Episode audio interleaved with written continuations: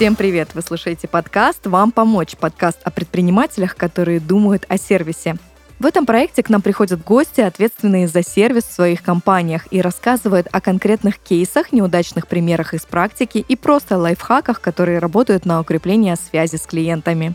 Меня зовут Дарья Новицкая, я пиар-стратег, и этот подкаст мы делаем в студии Red Barn. Спонсор этого сезона – сервис готовых решений для клиентского сервиса Elma 365 Сервис.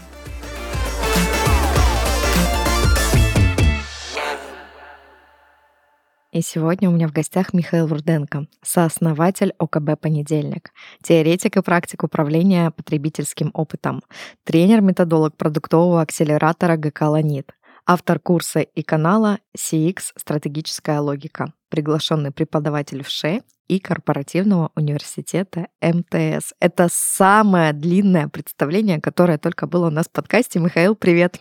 Привет, Даш. А давай теперь по-простому. Расскажи нам, чем ты занимаешься.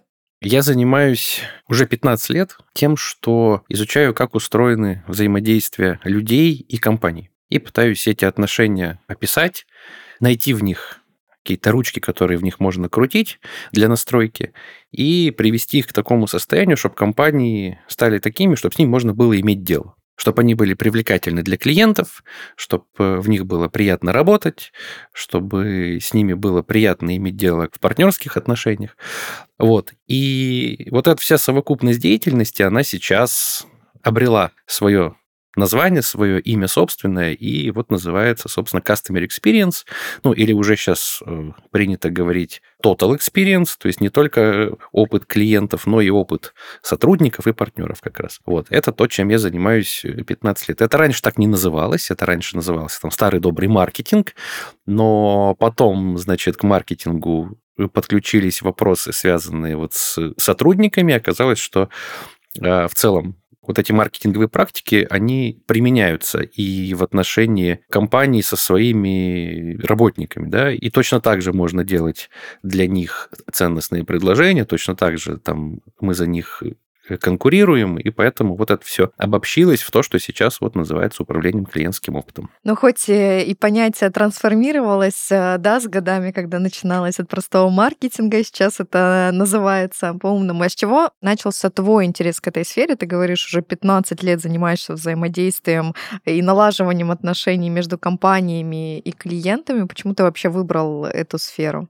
А, в 20 лет я ушел из найма. Я, как и любой 20-летний, ну ладно, не любой, и большинство. Быстро у тебя карьера, да, сложилась? в 20 лет да, уже да, вышел. Да-да-да, в 20 лет я уже решил, что мой начальник, он все делает неправильно что он вообще ничего не понимает в том, что он делает. И я лучше знаю, как это все делать правильно. И пошел основывать свой бизнес. Вот. К счастью, у меня не было возможности где-то на занимать много денег, поэтому я ну, как-то делал на свои, в общем, выживал как мог, и в какой-то момент, ну, естественно, я столкнулся со всеми граблями, которые проходят там начинающий предприниматель, начинающий стартап, и мне в какой-то момент, когда сотый тренинг, там, э, пятнадцатая книжка, ну, как-то вот не очень помогли, я всерьез озадачился вопросом, ну, а все-таки как же это все устроено, как же это работает-то, блин, из чего это состоит и как этим на самом деле управлять.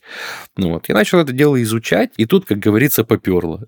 Оказалось, что мне это гораздо интереснее, чем IT, в той сфере, в которой у меня тогда был бизнес, там, чем информационная безопасность, которой я тогда пытался заниматься. Вот. Оказалось, что мне это интереснее, у меня тут гораздо больше получается, я начал собирать, собирать, собирать, и вот сейчас я пришел к тому, что здесь у меня родились некоторые методологические, скажем так, наработки, вот, и эти методологические наработки успешно применяются. То есть вот в какой-то степени я ту свою задачу решил. Но потом это стало уже такой, знаешь, жизненной миссией, что мне хочется прям реально сделать такую основательную теорию всего в этой сфере, чтобы вот наконец-то все такие же, как я, кто жаждет разобраться, смогли наконец-таки разобраться. Как звучит твоя миссия? Разработать э, теорию всего в сфере взаимоотношений людей и компаний. Так и звучит осмысляю, да. Да, это такая отсылка к теории всего, которая в физике существует, которая объединяет там теорию относительности, квантовую гравитацию, вот это вот все. Вот физики в поиске, ну, и я тоже немножко в поиске. А, давай сегодня поставим задачу на наш э, подкаст э, разложить твою методологию, поделиться с нашими слушателями. С чего начнем? Ну, наверное, с некоторых основ, с некоторого фундамента, потому что предпосылка в основе всего одна, да, что клиент, ну, будем говорить про клиентов, чтобы каждый раз не делать ремарку о том, что это же относится к сотрудникам, это же относится к партнерам, просто как бы клиенты и клиенты в широком смысле. То есть давай поясним, что когда мы произносим клиент, мы не употребляем только историю про вашего там целевого покупателя, там, с которым вы строите отношения, но это все люди, с которыми вы коммуницируете и выстраиваете деловые взаимоотношения, верно? Да, да, то есть э, все люди, в чьих интересах вы так или иначе работаете. То есть вы работаете в интересах сотрудников, потому что они заинтересованы в том, чтобы компания жила. Вы работаете в интересах партнеров, потому что партнерство это там совместное зарабатывание денег, да, и вдвоем как бы лучше, чем одному. И, ну, клиенты, понятно, то есть они вас любят, или, по крайней мере, вы хотите, чтобы они вас любили и покупали у вас, и жили с вами долго, и вот это все. Поэтому вот э, все те люди, в интересах которых компания работает, вот мы будем в широком смысле называть словом клиент просто для скорости и удобства. И на самом деле одна фундаментальная предпосылка здесь такая, что в общем-то, клиент, да, это, в принципе, единственный источник денег в компанию, других вроде бы нет, и неплохо было бы вообще-то о нем бы позаботиться, об его интересах, об его счастье, да, о том, чтобы ему было приятно с вами вот иметь дело как раз. Это все имеет смысл, если мы находимся в конкурентном рынке, да, ну, то есть если мы как бы у нас какая-нибудь монополия, мы там обладаем уникальным каким-то продуктом, э, который всем нужен, и ни у кого больше его купить нельзя, ну, тут, в принципе, как бы все эти правила работать перестают. Но если мы все-таки говорим про то, что мы находимся внутри рынка, и у нас есть конкуренция, и клиенты, в принципе, могут у нас и не покупать, вот это все начинает иметь смысл.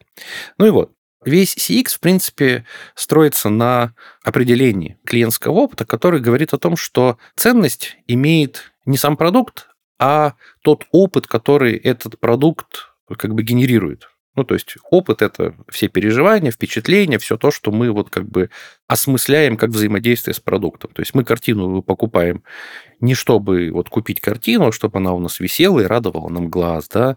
Вот это вот знаменитое, клиенты покупают не дрель, а отверстие в стене, да, вот оно про это, но на самом деле как бы отверстия тоже не важны, а важны как раз картины, полочки, которые там будут э, придавать уют, порядок, ощущение комфорта в доме.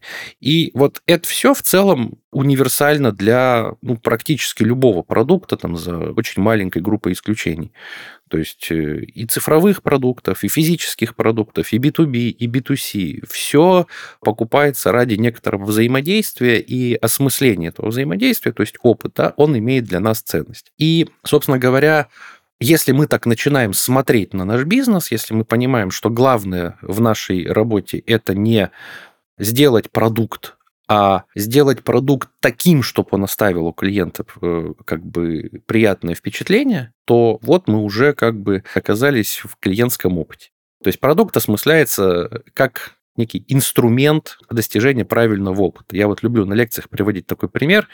Такой старый анекдот есть про елочные игрушки, которые покупатель пришел сдавать в магазин, и, значит, его спрашивают, типа, а что с ними не так? Они же целые? Ну, они не радуют бракованные. И вот народ как бы смеется над этим анекдотом, а для CX-специалиста это, в принципе, жиза. То есть, если продукт сделан правильно, но он не вызывает тех впечатлений и тех переживаний, как бы, и во имя которых он был создан, то, значит, мы что-то сделали не так, и надо его переделывать. И как оказалось, что вот этот вот взгляд не через продукт, а через его как бы результат, да, через опыт, который он дает, он э, позволяет объединить как раз удобно все группы людей, ради которых мы работаем. Просто потому, что у каждого из этих людей, ну, то есть они все люди, и они все способны испытывать переживания, и поэтому имеем некий такой универсальный мерило, универсальный объект, как бы, который и в итоге становится там нашей целью. Да, вот мы все строим так, чтобы вот клиенты испытывали хороший опыт,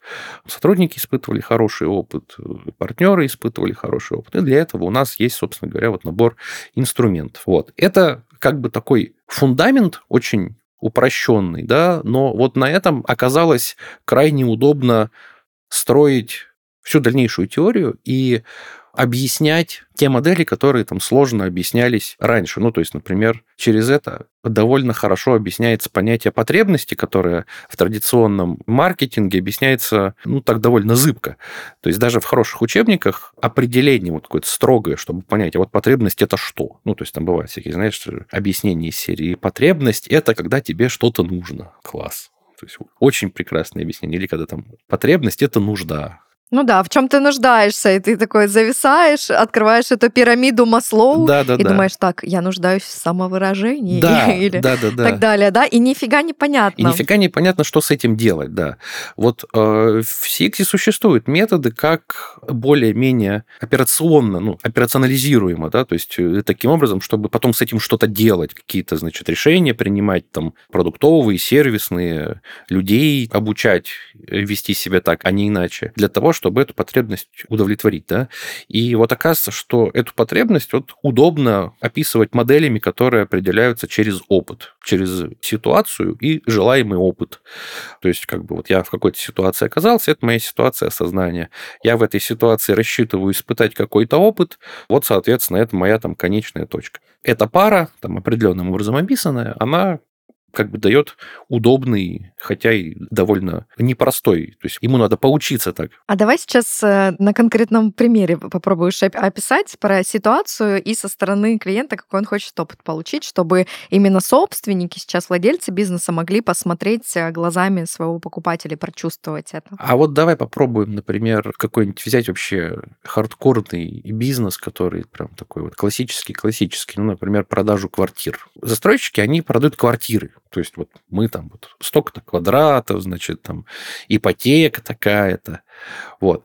Но для людей квартира – это, в общем-то, инструмент получения очень большого количества опыта, самого разного. То есть мы тут живем, мы здесь там рожаем, воспитываем детей, мы здесь встречаемся с близкими, мы тут работаем иногда.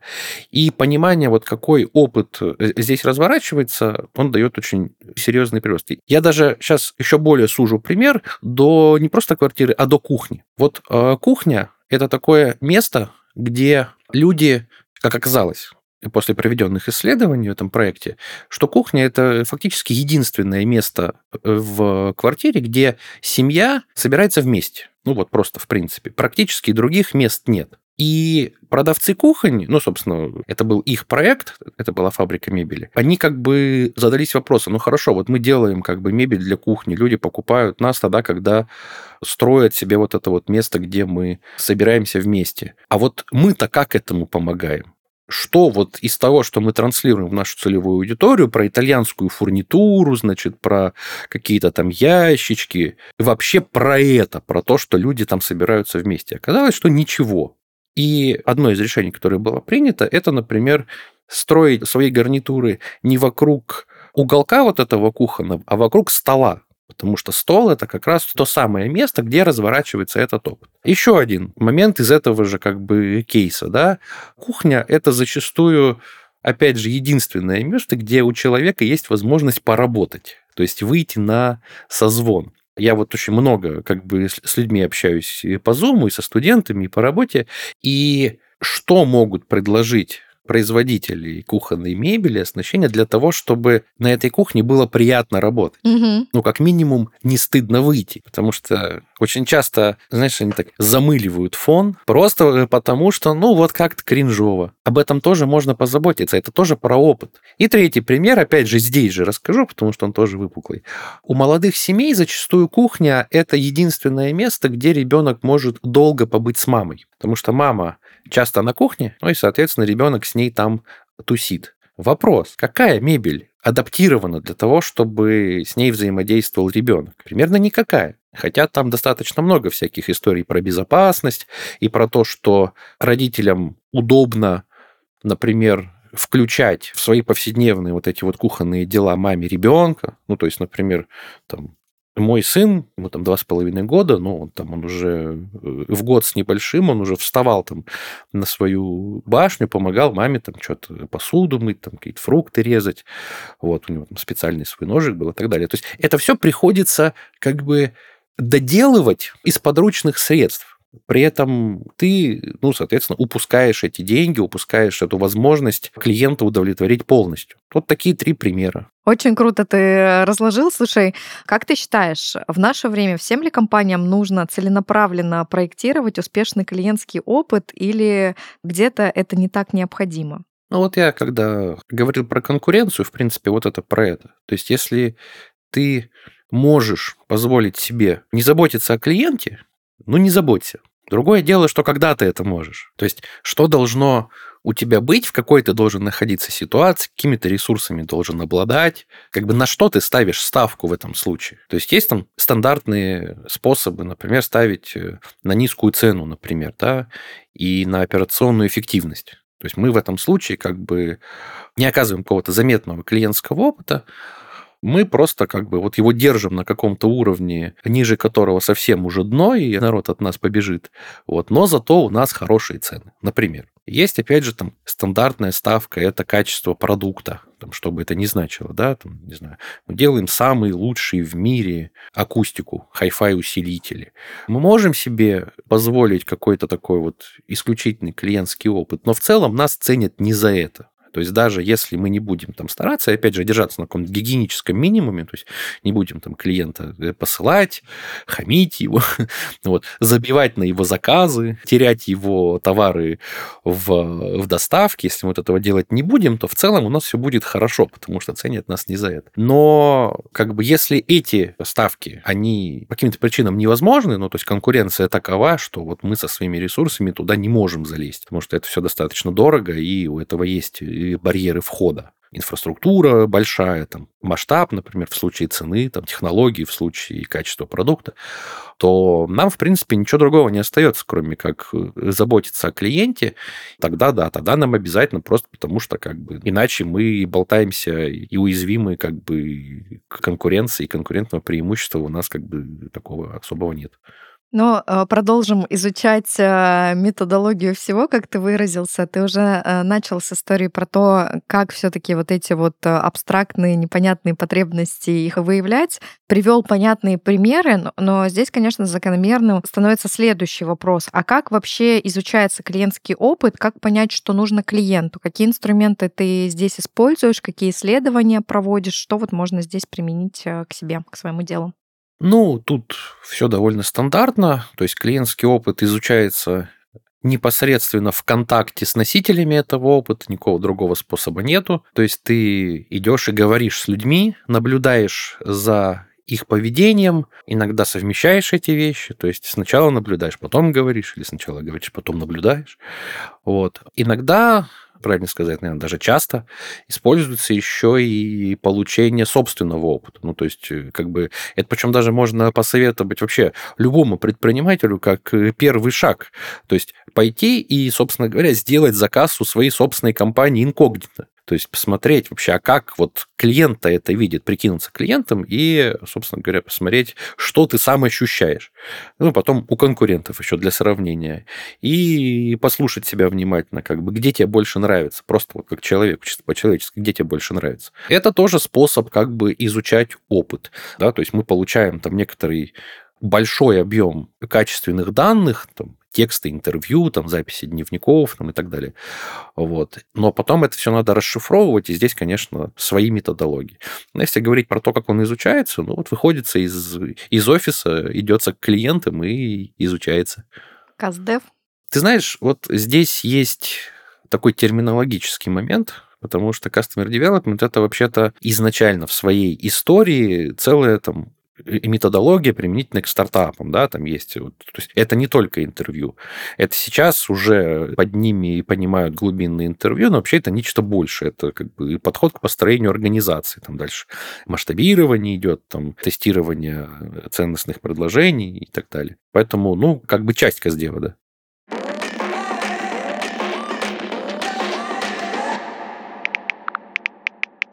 Вопрос по заказу. Другое. Отправить. Доброго времени суток. Служба поддержки известной компании. Чем могу вам помочь? Да, здравствуйте. Я по поводу заказа 1, 2, 3, 4. Подскажите, скоро ждать? Курьер задерживается уже минут на 40. Ага, одну секундочку. Подскажите, вы связывались с курьером? М, Да, не берет трубку. Я, конечно, все понимаю, но остывший суп есть не хочется. Может, что-нибудь можно сделать? Ожидайте, сейчас уточню для вас информацию.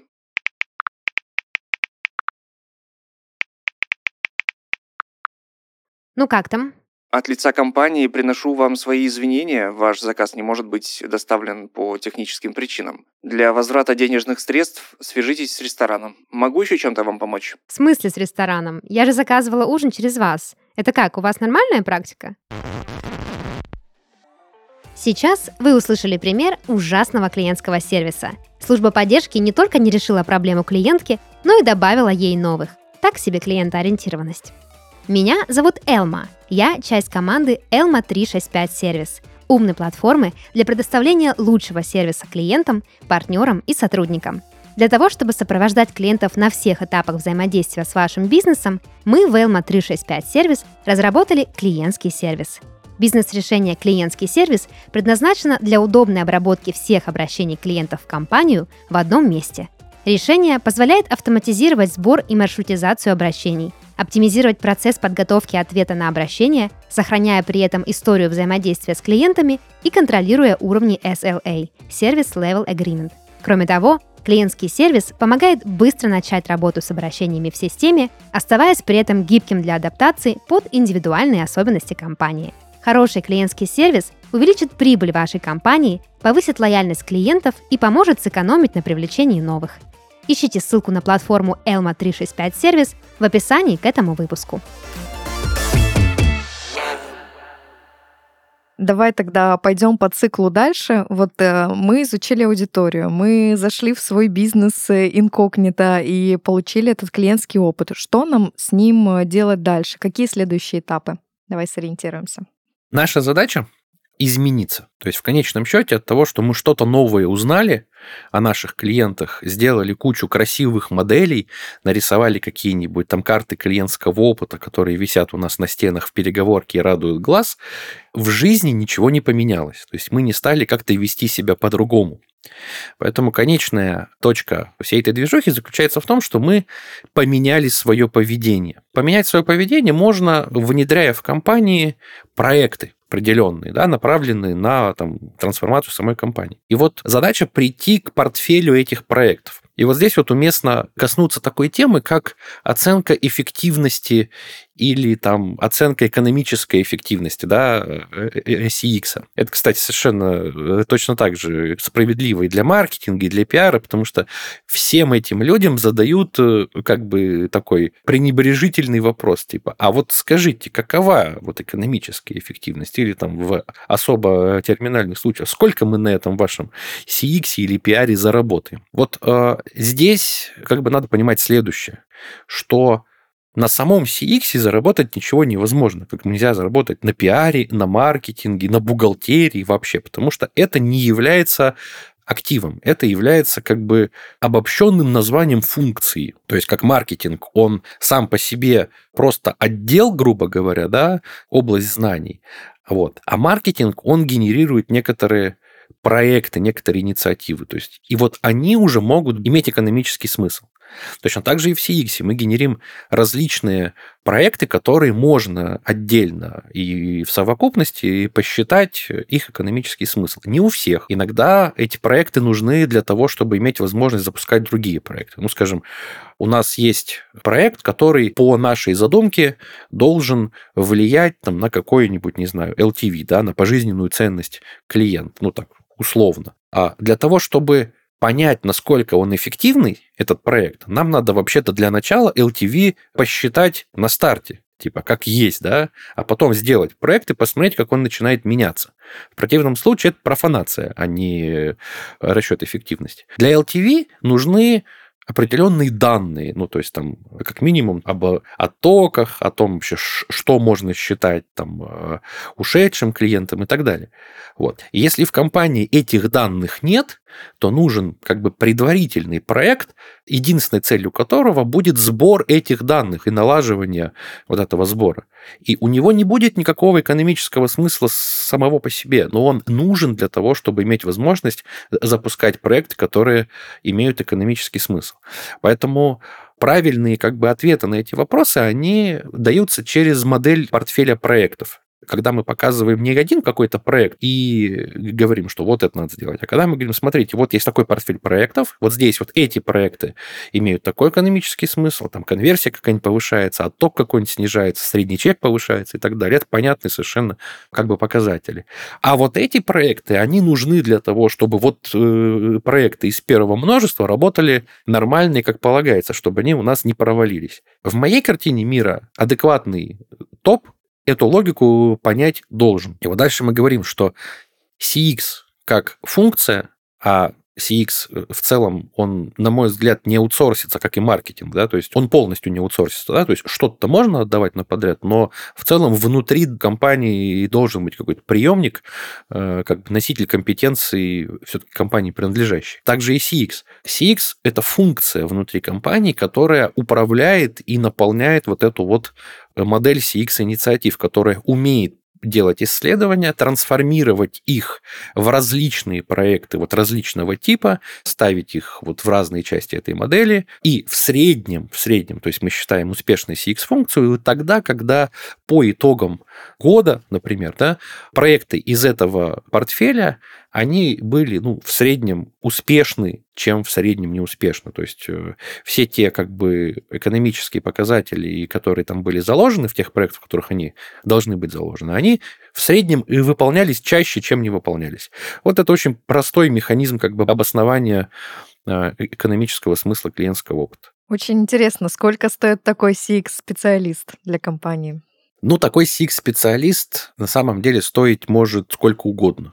Просто потому, что на рынке сейчас нет каких-то понятных... Стандартов, да? Да, стандартов нету, понятных грейдов нету, и там нет никакого разделения на джунов, медлов, условно, да, и синьеров, поэтому совершенно нормально можно получить какого-нибудь такого самородка, который очень правильно мыслит, и доучить его несложно. И в итоге он будет эффективно работать, но стоить при этом там на уровне какого-нибудь, не знаю, хорошего продукта современного. И тут самая, да, главная боль сейчас это найм и поиск таких самородков.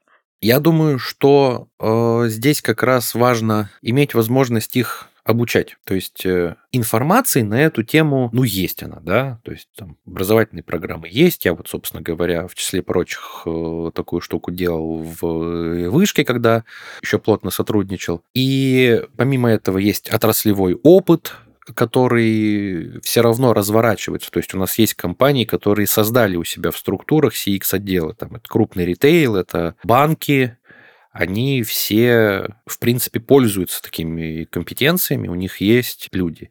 Из них можно в целом выращивать синеров. Ну, в конце концов, есть агентства уже, которые, работая с разными отраслями, накопили кросс-отраслевой опыт, и могут, например, привнести в ритейл что-то, что там зарекомендовало себя в банкинге, например, или в IT что-то, что зарекомендовало себя в ритейле. Поэтому в целом выход есть, как бы ситуация не то чтобы прям совсем печальная. Ты правда такой проблематики больше коснулся, э, которая на рынке вообще в разных нишах присутствует. Это правда отсутствие э, стандартов и э, градаций, и чек у таких специалистов очень сильно разнится, и поэтому за что здесь цепляться? Где таких специалистов выпускают? Ну, вот ты сказал, ты с вышкой, да, сотрудничал кто-то уже имел опыт в какой-то большой компании, может это перенести в другую сферу.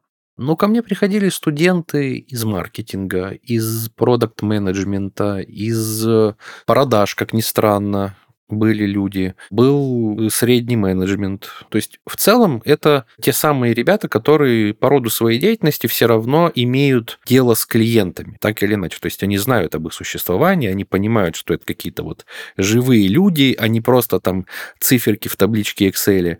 То есть на самом деле худший CX-специалист получается из э, человека, который смотрит на бизнес э, через Excel. -ку. Вот это прям самый худший бэкграунд, который только может быть, потому что этот человек, в принципе, привык смотреть на цифры, а не на людей. Вот, и он за этими цифрами людей чаще всего не видит. Поэтому вот как бы исследователи, там, социологи, маркетологи, продажники, это все те люди, работа которых связана с людьми, и поэтому дав им теоретические знания и добавив каждому из них там отсутствующие навыки, ну, то есть, например, не знаю, продажникам, нужно убавить немножечко стремление продавать. То есть он же как бы изучает э, потребность поскольку постольку, чтобы вот продать. Если вот она какая-то не укладывающаяся в его картину мира, то он к ней теряет интерес. Вот, например, надо научить его интерес не терять, а глубже изучать, потому что эта информация может быть полезна. У researcher ов, наоборот, там надо немножечко им дать э, механики делания выводов из того, что они на research или, потому что researcher ы, они обычно просто вываливают такую огромную, там, не знаю, доску в Miro, на которой там куча стикеров, и типа вот, я сделал. И вот как бы добавив им понимание, как дальше с этой штукой работать и как объяснять вот этим товарищам, которые смотрят на Excel и на код, что делать с этим, вот мы, в принципе, как бы делаем шаг в сторону того, чтобы из человека сделать. Э, Здесь стало яснее. А как ты вообще оцениваешь, насколько сейчас CX-дизайн, он востребован для российских компаний, если на это спрос? Ну вот услышал, ты сказал, что банковская сфера, там ритейл, крупные компании уже как-то внедряют. А если посмотреть чуть шире? У меня нет статистики по рынку, его, похоже, все-таки в принципе нету, потому что никто независимый такие исследования, насколько я знаю, не собирал. А зависимые, соответственно, ну, как бы они рисуют в этих отчетах им нужную и полезную точку зрения. Поэтому чисто с моей субъективной как бы позиции руководителя агентства, да, который, в общем, работает на этом рынке, ну, как бы это мои клиенты, да, то Спрос на это есть, и он скорее увеличивается, но количественно его посчитать довольно сложно. То есть там, чтобы компания дошла до ситуации, в которых она прям осознанно пошла и занялась CX, это сложно наблюдаемая ситуация. То есть, например, не все компании, которые провозгласили, что у них есть там CX-отделы, что они клиент-ориентированные, таковыми являются. А иногда это просто какие-то такие, знаешь, развлекательные тренинги. Мы там сделали, не знаю, две сессии дизайн мышления в год с нашими директорами. Все весело Ничего поклеили. не изменилось. Да, да, да. Все весело поклеили стикеры, значит, полепили из пластилина, сделали фоточку и пошли дальше смотреть в свои Excel. Сто процентов ты очень здесь правильно подмечаешь про именно про какую-то развлекательную. Мы поигрались, а да, что ради да. чего это было? Да, да, да, да. Вот как бы считать ли это, например, спросом на CX? Вот вопрос, как бы, который, в принципе, радикально может поменять ответ.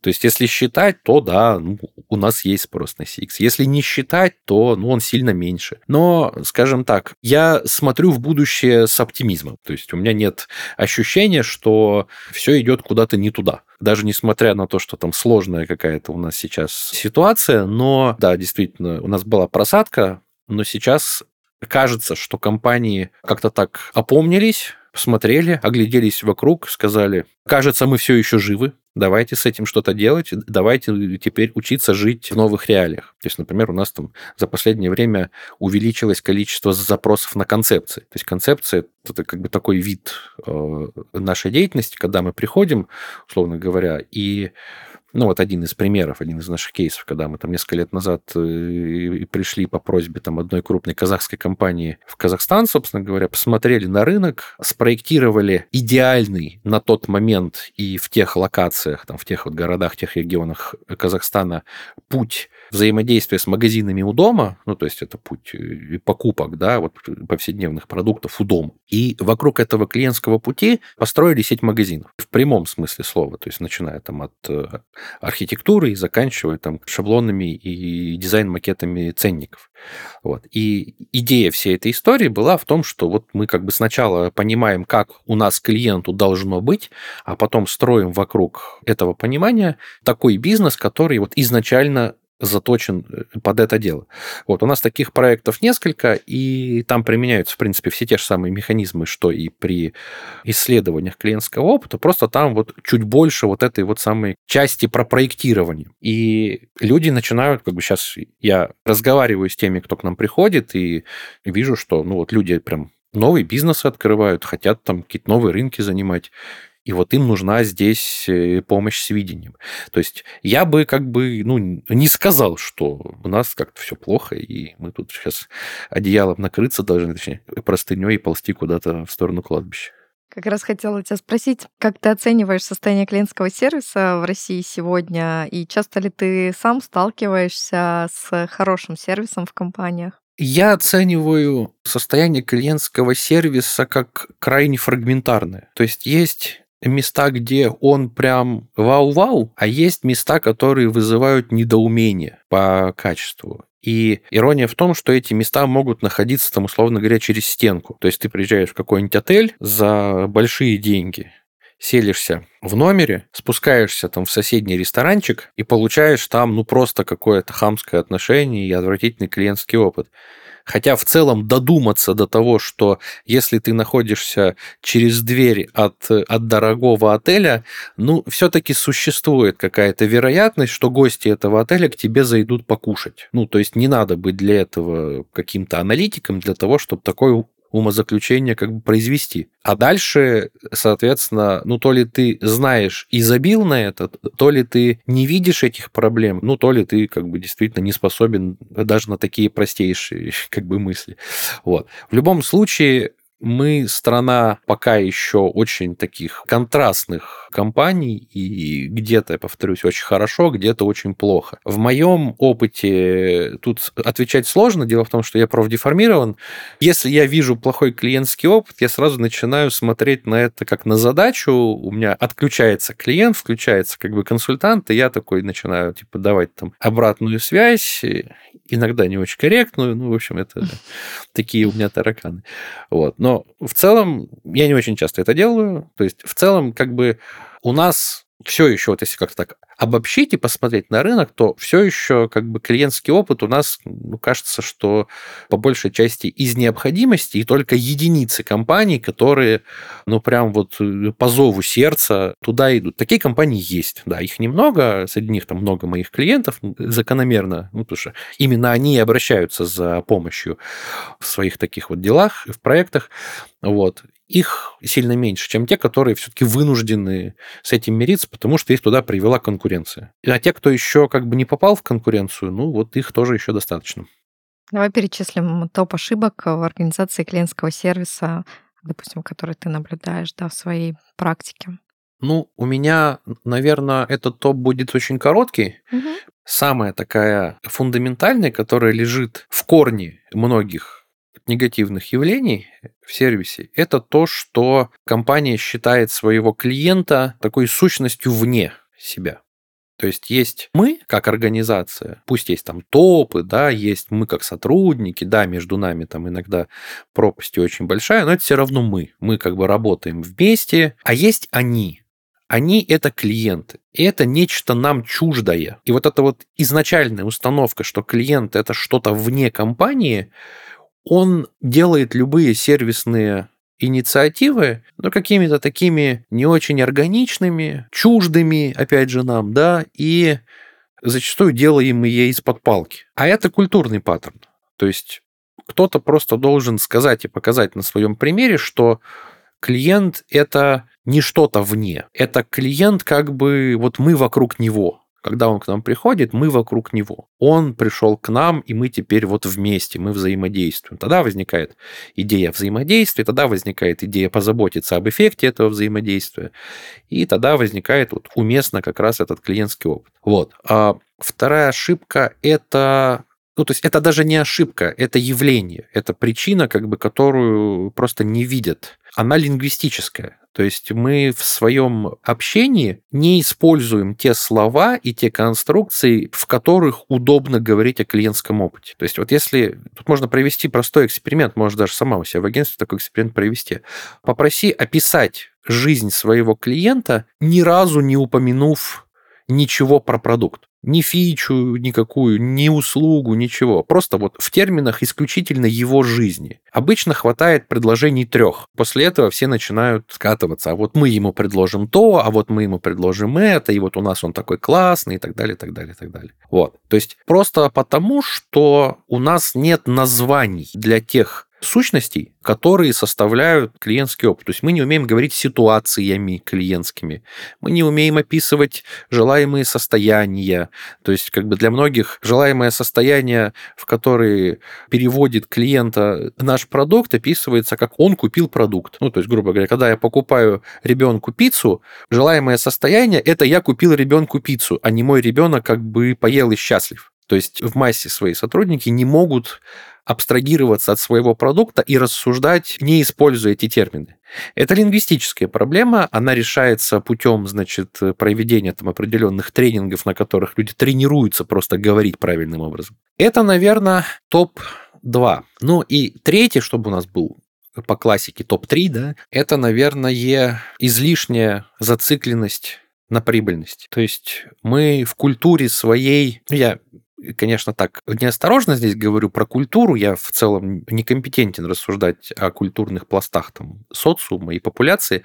Но кажется, что Бизнес – это все еще про деньги здесь и сейчас. То есть главная цель бизнеса – это заработать. У меня в канале периодически возникают просто длиннющие дискуссии на тему того, что в смысле, как это не обязательно, чтобы целью бизнеса были деньги. Это для них автоматически означает, что бизнес не бизнес, а благотворительность. Хотя, ну, это неправда. Бывают компании, у которых все хорошо с денежным потоком, и они умеют ставить себе гораздо более амбициозные цели. Но один из моих любимых примеров – это компания, которая э, поставила себе стратегической целью, всерьез рассказанной на весь огромный штат, которая звучит э, следующим образом – стать частью хороших детских воспоминаний это всерьез сказано, повторюсь, эта компания достаточно богатая, у нее все в порядке с деньгами, но это люди, которые вот занимаются вот этим вот. Такое бывает.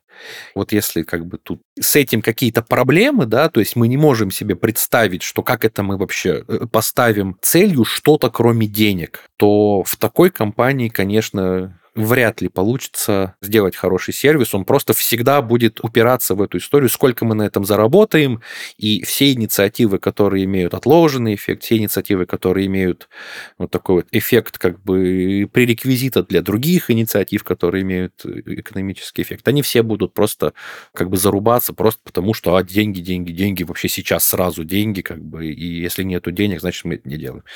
Ну, как бы что, тут их можно только посочувствовать, на мой взгляд, это очень тяжело так жить.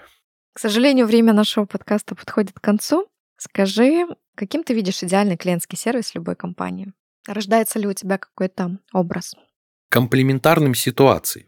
То есть э, компания должна понимать, в какой я ситуации нахожусь и чего я хочу. И в связи с этим вести себя комплементарно этой ситуации. То есть, если я устал, условно, да, очень грубо, если я устал, значит, не нужно демонстрировать мне э, весь спектр своих замечательных услуг.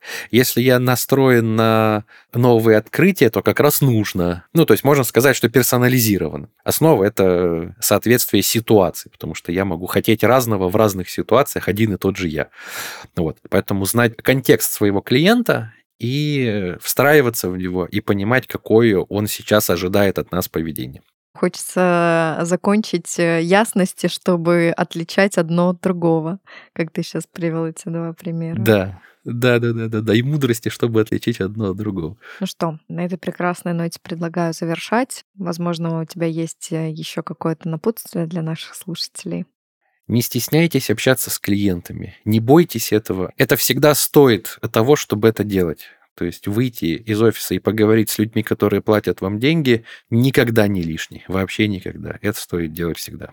Как считаешь, э, здесь э, самым главным препятствием, ты сказал, не стесняйтесь, э, является страх критики? Ой, мы не закончим подкаст, если я сейчас начну на этот вопрос отвечать развернуто. Если мы сейчас эту ветку, да, развернем. Ну, если в двух словах. Но если в двух словах, там есть много всяких разных причин. Страх критики один из них, неумение разговаривать э, слышать. второй из них, просто, в принципе, да. А некоторое чувство снобизма и превосходства – это третье. Ну, то есть там есть целый комплекс там, не знаю, топ-менеджер пойдет и вдруг встанет за кассу. Да в смысле, да как это так? А ровно это и нужно делать, потому что э, топ-менеджер – это фактически единственное лицо, которое может исправить то, что удается увидеть, стоя за кассой. Поэтому вот это важно. Да, и здесь тогда вот этот посыл, не стесняйся, мы его развернули, да, стало здесь более прозрачно и ясно. Да. Михаил Руденко, Дарья Новицкая сегодня была в студии. А, мне показалось, что вышло насыщенно, Спасибо. полезно, интересно. У меня точно появилось желание переслушать наш подкаст э, снова, потому что для себя я точно выделила сегодня какие-то принципы, которые заберу к себе в работу. Спасибо тебе за пользу. Это хорошо. Я очень рад. Спасибо. Слушайте нас, ставьте лайки, ждите новых выпусков и до встречи. Пока-пока. Пока-пока.